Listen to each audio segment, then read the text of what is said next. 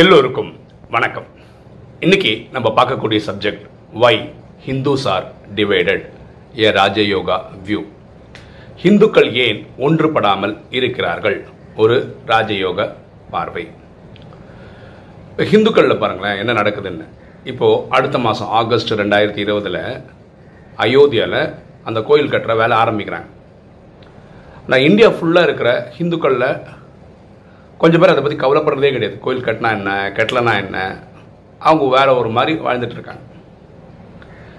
சமீபத்தில் சபரிமலைக்கு வந்து பெண்களை அனுமதிக்கணும் அப்படின்னு ஒரு பெரிய சர்ச்சை நடக்குது. கொஞ்சம் பேர் சீரியஸாக அதை பற்றி பேசுகிறாங்க கொஞ்சம் பேருக்கு என்ன நடந்தால் என்ன கவலையே படாமல் இருக்கிறாங்க. அவங்களும் இந்துக்கள் தான். அதே மாதிரி கந்தசஷ்டி கவசம் அதை பற்றி ஒரு பயங்கரமான சர்ச்சை இப்போ நடந்துட்டு இருக்கு தமிழ்நாட்டில். அதை பற்றி சீரியஸாக யோசிக்கிறவங்க யோசிக்கிறாங்க. பாக்கி கொஞ்சம் பேர் கவலைப்படுறதே கிடையாது. இதுக்கு ஏன்? இப்போது இந்த மாதத்தை நம்ம என்ன சொல்கிறோம்னா ராமாயண மாதம் அப்படின்னு சொல்கிறோம் இப்போ கேரளாலலாம் பார்த்தீங்கன்னா இந்துக்கள் ஒவ்வொரு வீட்லேயும் ராமாயணம் படிப்பாங்க. இப்போ எங்கள் வீட்டில் வந்து ராமாயணம் படிக்கிறது இல்லை. அந்த சிடி கணக்கில் பார்த்தீங்கன்னா ஒரு அறுபது சிடி இருக்குன்னு சொல்லி டெய்லி ரெண்டு வீடியோ போட்டு போட்டு பார்த்துட்டு இருக்காங்க. அது ஓடிட்டுருக்கு எங்கள் வீட்டில் ஆனால் எல்லார் வீட்லேயும் ராமாயணம் பாடிக்கிறாங்களா? கிடையாது. ஏன் ஹிந்துக்கள் மட்டும் இப்படி இருக்காங்க? அது என்ன நடந்தாலும் என்ன கவலையப்பட ஒவ்வொருத்தரும் ஒரு டைப்பில் இருக்காங்க. ஃபார் எக்ஸாம்பிள் வச்சுக்கோங்களேன் இப்போ கிறிஸ்மஸ் வருது. உலகத்தில் ஒரு நூறு எக்ஸாம்பிளுக்கு தானே பேசுகிறோம் நூறு கிறிஸ்து- கிறிஸ்துவர்கள் இருந்தாங்கன்னா தொண்ணூத்தெட்டில் தொண்ணூத்தொம்பது சதவீத மக்கள் கிறிஸ்மஸ் கொண்டாடிருப்பாங்க ஏதோ ஒரு பர்சன்ட் கொண்டாடாமல் இருக்கலாம். அந்த ஒரு பர்சன்ட் உடம்பு சரியில்லாமல் இருக்கலாம். இல்லை அவங்க குடும்பத்தில் ஏதாவது மரணம் வந்திருக்கலாம். அதனால் இந்த வருஷம் வேணான்னு விட்டுருக்கலாம். அப்படி தான் நடந்திருக்க வாய்ப்பு இருக்குது இதே தான் ரம்ஜானுக்கும். ரம்ஜானுக்கு வந்து நூறு பேர் தான் கிட்டத்தட்ட நூறு பேர் கொண்டாடிருப்பாங்க எல்லாரும் தொண்ணூத்தொட்டு தொண்ணூத்தொம்பது சதவீதம் கொண்டாடிருப்பாங்க ஆனால் ஹிந்துக்கள் பாருங்க சிவராத்திரி ரொம்ப முக்கியமான ஃபங்க்ஷன் எல்லா ஹிந்துக்களும் கொண்டாடுறது கிடையாது. கிருஷ்ண ஜெயந்தி எல்லா ஹிந்துக்களும் கொண்டாடுறது கிடையாது. ராம நவமி அது வந்து எல்லா ஹிந்துக்களும் கொண்டாடுறது கிடையாது. அப்புறம் தைப்பூசம் முருக பக்தர்கள் கொண்டாடுறாங்க. அதே பாக்கி இருக்க ஹிந்துக்கள் கொண்டாடுறதே கிடையாது. அதே மாதிரி ஒரு ஹிந்து ஃபேமிலியில் எப்படி இருக்காங்க பாருங்களேன். ஃபார் எக்ஸாம்பிள் என் ஃபேமிலி பார்த்துக்கோங்க. இப்போ நான் வந்து சிவபக்தர். எனக்கு எல்லாமே சிவன் தான். என் ஒய்ஃபுக்கு வந்து எல்லாமே ஐயப்பன் தான். எங்கள் அப்பா அம்மாவுக்கு திடீர்னு ஒரு ஃபோட்டோ காட்டி இது ஒரு சாமி தான் சொன்னீங்கன்னா அவங்களையும் கும்பிட ஆரம்பிச்சிருவாங்க. எங்கள் அப்பா அம்மா அப்படி. என் குழந்தைகள் வந்து ஐயப்பனை கும்பிடுவாங்க. ஏன்னா ஒய்ஃப் அவங்களுடைய இது சொல்கிறாங்க சிவனை கும்பிடுவாங்க. ஏன்னா நான் சொல்கிறதுனால கிறிஸ்டன் மேலே தனிப்பட்ட ஈடுபாடு என் குழந்தைகள் அதாவது ஒரே குடும்பத்தில் இந்த மாதிரி டிஃப்ரெண்ட் டிஃப்ரெண்ட் டிஃப்ரெண்ட் சாய்ஸோட மக்கள் இருக்க முடியுது குடும்பங்களில். ஒரே குடும்பத்தில் இறைவன் நம்பிக்கையே இல்லை அப்படின்றவனும் ஒரு ஹிந்து குடும்பத்தில் இருக்க முடியும். ஆனால் கிறிஸ்தவ குடும்பத்தில் வந்து இப்போ கேத்தலிக் ஃபேமிலின்னு வச்சுக்கோங்களேன் அதில் ஒருத்தர் ப்ரொட்டஸ்டண்ட்டு ஒருத்தர் பெந்த கோஸ்ட்டு அப்படியே ஒரே ஃபேமிலியில் எல்லாரும் கிடைப்பாங்களான்றது டவுட்டு அதே மாதிரி இஸ்லாமியர்களில். ஷியான்னு ஒரு ஃபேமிலி இருக்கலாம் இல்லை சன்னின்னு ஒரு ஃபேமிலி இருக்கலாம். ஒரே ஃபேமிலி ஷியா சன்னின்னு எல்லாம் இருப்பாங்களான்றது விரல் வெட்டி எண்ண வேண்டிய விஷயமா இருக்குது இப்போ ஏன் இப்படி இருக்காங்க இந்துக்கள் ஏன் ஒன்றுபடாமல் இருக்கிறார்கள்? ஏன் தேர் டிவைடட் இதை நம்ம சீரியஸாக யோசிக்க வேண்டியிருக்கு இல்லையா? இது ராஜயோகம் அதுக்கு பியூட்டிஃபுல்லான விளக்கம் தருது. ராஜயோ ராஜயோகம் புரிஞ்சிச்சுன்னா இதெல்லாம் கிளியராக புரிஞ்சிடும் ராஜயோகம் என்ன சொல்லுதுன்னா ஒரு கல்பம்ன்றது ஐயாயிரம் வருஷம். சத்தியுகம் திரேதாயகம் இந்த பூமியில் சொர்க்கம். சத்தியுகத்தில் லக்ஷ்மி நாராயணனோட ஆட்சி நடக்குது. ஆரம்பத்தில் ஒம்பது லட்சம் மக்கள் இருக்காங்க. திரேதாயகம் படியும் போது முப்பத்தி மூணு கோடி மக்கள் இருக்காங்க. இந்த காலகட்டத்தில் நம்ம ஃபாலோ பண்ணிட்டு இருந்த தர்மத்துக்கு பேர் சனாதன தர்மம். ஆதி தேவி தேவதா சனாதன தர்மம். ஆனால் பியூட்டி என்னென்ன அங்கே கோயிலே கிடையாது. எங்கே இல்லை? சத்தியுகத்துலையும் கிடையாது திரேதாயகத்துலையும் கோயில் கிடையாது. ஃபாலோ பண்ணுறதுக்குன்னு ஒரு புக்கு கிடையாது. ஒரு ப்ரொஃபெட் கிடையாது. எப்படி கிறிஸ்டியானிட்டிக்கு ஒரு ப்ரொஃபெட் இருக்காரோ இஸ்லாமுக்கு பாக்கி எல்லா தர்மத்துக்கு ப்ரொஃபெட் அது மாதிரி ப்ரொஃபெட்டே கிடையாது. அப்படின்னு என்ன? மக்கள் சந்தோஷமாக வாழ்ந்துட்டாங்க. ரெண்டாயிரத்தி ஐநூறு வருஷம் அதனால தான் அந்த சொர்க்கம்னு சொல்கிறோம் துவாபரிகம் வரும்போது தான் இந்த இசங்கள் வருது. இப்போ இஸ்லாம் பார்த்தீங்கன்னா அதுக்கு ஒரு புக் இருக்குது அதுக்கு ஒரு ப்ரொஃபெட் இருக்கார். அவங்க கும்புற கடவுள் அல்லான்றாங்க. கிறிஸ்துவர்களுக்கு அப்படி தான் அவங்களுக்கு பைபிள்னு ஒரு புக் இருக்குது அவங்களுக்கு ஒரு ப்ரொஃபெட் இருக்காரு அவங்க கடவுளை காடுன்றாங்க. அப்படி புத்திசமுக்கு இருக்குது சிக்கிசம் இருக்குது ஜெயினிசம் எல்லாத்துக்கும் ஒரு ஸ்டாண்டர்ட் டெக்ஸ்ட் இருக்குது எல்லாமே கரெக்டாக இருக்குது ஆனால் ஹிந்துக்களுக்கு அப்படி கிடையவே கிடையாது. ஹிந்துக்கள் ஃபஸ்ட் எப்படி ஆரம்பிச்சாங்கன்னா சோம்நாத் கோயில் அங்கே சிவனை வைரத்தினால ஆன லிங்கத்தை வச்சு கும்பிட ஆரம்பிச்சாங்க. காலப்போக்கில் என்ன ஆயிடுச்சுன்னா பிரம்மா விஷ்ணு சங்கர் இவங்கள வந்து படைத்தல் காத்தல் அழித்தல் செய்கிறாங்கன்னு சொல்லிட்டு அவங்கள கும்பிட ஆரம்பிச்சாங்க. அப்புறம் இந்த பஞ்ச தத்துவங்கள் இருக்குல்ல இவங்களையும் கடவுளாக்கிட்டாங்க சத்தியுகத்திலும் திரேதாயகத்திலும் வந்து போன முப்பத்தி மூணு கோடி பேர் தேவதைகள்னு சொல்கிறோம் தேவதைகள்லாம் தெய்வீக குணமுள்ள மனிதர்கள் தான். அவங்கள கடவுளாக்கிட்டாங்க இப்படி கடவுள் லிஸ்ட் அதிகமாக்கிட்டு போனதே ஹிந்துக்கள் தான் இப்படி போயிடுச்சு இவங்களது. அவங்களுக்கு வந்து ஸ்ட்ரிக்டாக ஒரு காரணம் இருக்குது இதெல்லாம் இப்படி தான் பண்ணணும். இது ஒரு இந்த புக்கு நமக்கு ஒரு பைபிள் இப்படி தான் ஃபாலோ பண்ணணும் அப்படின்னு இருக்கு அவங்களுக்கு. அவங்க அப்படியே வாழ்ந்து போயிடுறாங்க. ஆனால் நம்ம டிவைடடாகவே இருக்கும். நமக்கு நம்ம இஷ்டத்துக்கு வாழ்ந்துட்டுருக்கோம் ஓகே அடுத்தது. இப்போ கிறிஸ்தவர்களுக்கும் சரி இஸ்லாமியர்களுக்கும் சரி எக்ஸ்பெஷலி எனக்கு கிறிஸ்தவர்களுக்கு நல்லா தெரியும். என்னென்னா பிறந்தான்னு வச்சுக்கோங்களேன் பேப்டிசம் அப்படின்னு ஒரு கான்செப்ட் இருக்கு அவங்களுக்கு. அதாவது அந்த சர்ச்சில் தான் அது பண்ணணும். இறந்த அவள் இந்த ப- கடைசி ஃபியூனல்லாம் அந்த ரைட்ஸ்க்கு முன்னாடி பாட்டு பாடுறது அந்த இது பண்ணுறதெல்லாம் சர்ச் கொண்டு போய் ஆகணும். அப்போது ஒரு ஒரு ஒரு கிறிஸ்துவனுக்கும் வந்து சர்ச்சோட கனெக்ட் இருக்குது ஏன்னா பிறக்கும் போது இறக்கும் போதெல்லாம் அவனுக்கு வந்து அந்த சர்ச்சோட அவசியம் இருக்குது ஹிந்துக்கள் அப்படி இல்லை. ஹிந்துக்களை பிறந்தா அது பேர் தீட்டு இறந்தா அது பேர் தீட்டு. பிறந்தாலும் கோயிலுக்கு போக மாட்டாங்க இறந்தாலும் கோயிலுக்கு போக மாட்டாங்க. பிறந்து இத்தனை நாள் கழிஞ்சால் தான் கோயிலுக்கே போகணும். இறந்தா இத்தனை நாள் கழிஞ்சு தான் கோயிலுக்கே போகணும். ஸோ கோயில் வந்து ஒரு மனிதனை பிறப்பு இறப்புக்கு வந்து யூஸே ஆகிறதில்ல ஹிந்து தர்மம் படி.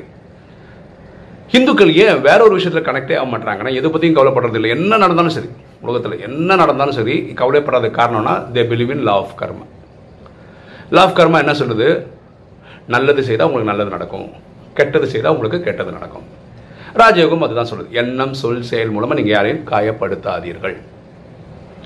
இப்போ ராஜயோகம் வந்ததுக்கு அப்புறம் நமக்கு என்ன புரியுதுன்னா சிவனை வந்து அன்பே சிவம். ஆத்மாக்களின் தந்தையே பரமாத்மான்னு சொல்கிறோம் அவர் பேர் சிவன். சிவன்ற வார்த்தைக்கு அர்த்தம் ஒளி புள்ளி அதாவது ஜோதி சுரூபமானவர். அவர் உலகத்துக்கு எல்லாருக்கும் நன்மை செய்பவர். ஓகே. அன்பே சிவம்னு சொல்கிறதுனால அவர் யாருக்கும் துக்கமே கொடுக்க முடியாது. இதுதான் அவருடைய ட்ராமா பாட்டு புரிஞ்சுக்கணும். அப்போது இந்த ட்ராமாவோட டிசைன் எப்படின்னா நம்ம நல்லது பண்ணால் நமக்கு நல்லது நடக்கும் கெட்டது பண்ணால் நமக்கு கெட்டது நடக்கும் இது அப்படியே நடக்கும். அதனால் மக்கள் யாரும் எதை பற்றியும் கவலைப்பட இந்துக்கள் வந்து எதை பற்றி கவலைப்படாத காரணம் என்னென்னா அவங்க அவங்க பண்ண பாவத்துக்கு அவங்கவுங்க அனுபவிச்சிருவாங்கப்பா. இதை பற்றி நாங்கள் ஏன் கவலை பண்ணணும் அப்படியே இருந்துருவோம். ஃபார் எக்ஸாம்பிள் பார்த்தீங்கன்னா இந்த சோமநாத் கோயில். அந்த கோயிலில் இருந்த தங்கம் வைரம் வந்து கஜினி முகமது வந்து பதினெட்டு வாட்டி படையெடுத்து கொள்ளையடிச்சிட்டு போனதாக சொல்கிறாங்க ராஜயோகத்தில் பரமாத்மாவே டெக்ஸ்ட்டில் சொன்னார் ஒரு லட்சம் ஒட்டகத்தை வச்சு எடுத்துகிட்டு போனால் கூட அங்கே இருக்க தங்கம் வைரத்தை எடுத்துகிட்டு போக முடியாது. அதனால தான் அவர் பதினெட்டு வாட்டி வந்து எடுத்துகிட்டு போயிருக்காரு அப்பவும் இந்துக்கள் வேடிக்கை தான் பார்த்தாங்க. ஏன்? கர்மா அது பண்ணிடும். அவங்க பண்ணதுக்கு அனுபவிச்சிருவாங்க. அது என்ன பரமாத்மா என்ன சொல்கிறாருன்னா பாரதம் ஏழை ஆயிடுச்சு அப்போது இன்றைக்கும் முன்னேறிட்டு இருக்க கண்ட்ரியாக இருக்கு. இந்த ட்ராமா முடியறதுக்குள்ள பாரதம் திரும்பவும் நம்பர் ஒன் பணக்காரன் ஆயிடான் எக்ஸாம்பிள் சொல்கிறேன் ஃபார் எக்ஸாம்பிள் இப்போ புல்லட் ட்ரெயின் ஒரு கான்செப்ட் பண்ணுறோம் ஜப்பான்காரன் ஃபண்டிங் கொடுக்குறான். பில்லியன் டாலர்ஸ் கணக்காசு தரான் ஒரு பத்து வருஷத்துக்கு நம்ம கட்ட தேவையில்லை. அதுக்கப்புறம் தான் இன்ட்ரெஸ்ட்டே கட்ட ஆரம்பிக்கணும். ஒரு வருஷம் ரெண்டு வருஷம் இன்ட்ரெஸ்ட் கட்டதுக்குள்ளே உலகப்போர் மூ வந்து ஜப்பான் மேப்லேயே இருக்காது. அப்படின்னா நம்ம கொடுக்க வேண்டியிருக்காது. ஸோ நம்மக்கிட்டேருந்து இருந்து எங்கேருந்தெல்லாம் பைசா போச்சோ அதெல்லாம் திரும்ப இந்தியாக்கே வந்து இந்தியா நம்பர் ஒன் பணக்கார நாடாக ஆகிடும் பகவத்கீதை என்ன சொல்கிறதுன்னா எப்பெல்லாம் தர்மம் தாழ்கிறதோ எப்பெல்லாம் அதர்மம் தலை தூக்குதோ நான் அவதரிப்பேன் அப்படின்றார். ஸோ நைன்டீன் தேர்ட்டி சிக்ஸ்லேருந்து பரமாத்மா சிவன் இந்த பூமிக்கு வந்து போயிட்டுருக்கார். இது நிறைய பேருக்கு தெரியறதில்ல. ஓகேவா அதுதான் ட்ராமாவோட டிசைன் இதில் யார் மேலேயும் குற்றம் இல்லை. ஸோ அவர் இந்த நேரத்தில் என்ன பண்ணுறாருன்னா கலியுகத்தோட கடைசின்றதுனால இந்த நேரத்தில் சத்தியுகத்திலையும் திரேதாயுகத்திலையும் இருந்த முப்பத்தி மூணு கோடி மக்களை உருவாக்கிட்டு இருக்காரு அவங்கவுங்களுக்கு அடைய வேண்டிய கலைகள் அடைஞ்சிட்டாங்கன்னா வினாசம் ஸ்டார்ட் ஆகிடும் வேர்ல்டு வார் த்ரீ நடந்துரும். இதை தான் நம்ம மகாபாரதம்னு பக்தியில் சொல்லிட்டு இருக்கோம் அந்த வேர்ல்டு வார் த்ரீ வரும்போது பூமியில் இருக்க எல்லா கண்டங்களும் தண்ணிக்குள்ளே போயிடும். டெல்லியில் ஒரு பத்து பதினஞ்சு லட்சம் மக்கள் இருப்பாங்க. பாக்கி எல்லாம் முடிஞ்சிடும் சத்- அதாவது எல்லா இசங்களும் முடிஞ்சிடும் இன்க்ளூடிங் ஹிந்துவிசம் முடிஞ்சிடும் அங்கிருந்து சத்தியகுத்துக்கான வேலை நடக்கும். கிருஷ்ணர் வந்து பிறப்பார். ராதி பிறப்பாங்க. இவங்க ரெண்டு பேரும் வளருவாங்க. இவங்க ரெண்டு பேரும் கல்யாணம் ஆகிற நாள் லக்ஷ்மி லக்ஷ்மி நாராயணன் கல்யாணம் ஆகுது இல்லையா? அன்னைக்கு பேர் மாறிடும் உங்களுக்கு ரெண்டு பேருக்குமே. அன்னைக்கு கல்யாணம் மாற நாள் தான் சத்தியகுத்தோட முதல் நாள். அப்புறம் வந்து சத்தியம் ஸ்டார்ட் அங்கேருந்து ரெண்டாயிரத்தி ஐநூறு வருஷம் சுகமே சுகம். அதனால தான் ஹிந்துக்கள் வந்து எதை பற்றியும் கவலைப்பட சத்தியுகத்திலையும் தெரியாது. ரெண்டாயிரத்தி ஐநூறு வருஷம் இந்த உலகம் சொர்க்கமாக இருந்த காலகட்டத்தில் கூட மக்கள் என்ன ஒன்றும் சேராமல் இருந்ததுக்கு காரணம் வந்து இந்த சிஸ்டம் இப்படி தான் இவங்களுக்கு ஒரு புக் இல்லை. ஸ்டாண்ட் இல்லை இப்போ ஹிந்துக்களுக்கு பாருங்கள் எது ஒரு புக்குன்னு சொல்ல முடியும்? பகவத்கீதைன்னு சொல்லுவீங்களா? இல்லை ராமாயணம் சொல்லுவீங்களா? மகா மகாபாரதம்னு சொல்லுவீங்களா? உபனிஷத்துன்னு சொல்லுவீங்களா? புராணங்கள் எதை சொல்லுவீங்க? இதுதான் ஸ்டாண்டர்ட் புக்குன்னு எல்லாமே புக்கு தான். அதெல்லாம் துவாபரேகத்துக்கு அப்புறம் எழுதப்பட்டது. சரியா? இப்போ இது கிறிஸ்தவர்களையோ இஸ்லாமியர்களோ அவங்களையும் தப்பு சொல்ல முடியாது. இப்போ கிறிஸ்தவர்கள் பார்த்தீங்கன்னா இப்போ நூறு பேரில் ஐம்பதுலேருந்து அறுபது சதவீதம் மக்கள் அவங்க தான் இருக்காங்க.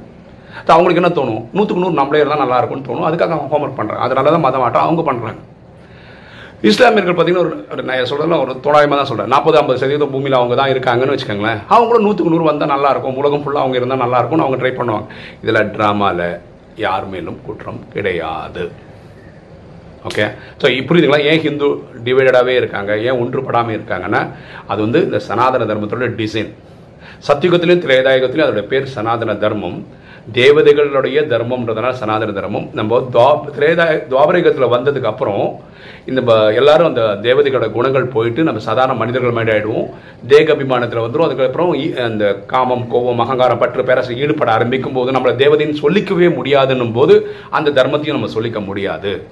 அதனால நம்ம என்ன சொல்கிறோம் ஹிந்துன்னு சொல்கிறோம் ஆக்சுவலாக ஹிந்துன்றது என்னென்னா ஹிந்து மகா கடல்ல இருந்து ஹிமாலயஸ்குள்ளே இருக்கிற இந்த ரீஜியனுக்குள்ளே இருக்கிற மக்கள் பேர் ஹிந்து. ஃப்ரான்ஸில் இருக்கிறவன் ஃப்ரெஞ்சு ஜெர்மனியில் இருக்கிறவங்க ஜெர்மன் சொல்கிற மாதிரி ஹிந்துஸ்தானில் இருக்கிறவங்க ஹிந்து. அவ்வளோதான் அதுக்கு டெஃபினேஷன் அக்கட ஹிந்துன்றது ஒரு ரிலீஜனும் கிடையாது. It is a way of life சனாதன தர்மத்தை ஃபாலோ பண்ணவங்க தங்களை ஹிந்துன்னு டிக்ளேர் பண்ணிக்கிறாங்க. அவ்வளோதான் ஓகே ஸோ இந்த ட்ராமா டிசைனே அப்படி தான் ஹிந்துவை வந்து மொத்தத்தில் ஒன்றா சேர்க்கவே முடியாது. சான்ஸே இல்லை. அதனால ஹிந்துவிசம் காலி ஆகிடும்ன்றதும் கிடையாது. அதான் சொல்ல வரேன். காலியே ஆகாது. ஏன்னா கடைசியில் இப்போ ஏற்கனவே இறைவன் வந்துட்டார். இப்போ நம்ம ரெண்டாயிரத்தி இருபதுல இருக்கோம். கிட்டத்தட்ட எண்பத்தி நாலு வருஷம் ஓடிடுச்சு. ஸோ இனி ஒரு பதினாறு வருஷத்துக்குள்ள நமக்கு தேவையான முப்பத்தி மூணு கோடி பேர் உருவான உடனே வினாஷம் ஆகும்போது பாக்கி எல்லா தர்மங்களும் இன்க்ளூடிங் ஹிந்துவிசம் எல்லாம் போய் ஃப்ரெஷ்ஷாக அடுத்த கல்பம் ஸ்டார்ட் ஆகும். இதனால தான் ஹிந்துக்கள் டிவைடடாகவே இருக்காங்க ஒன்றுபடாமலே இருக்கிறாங்க. இதுதான் ராஜயோக விளக்கம்.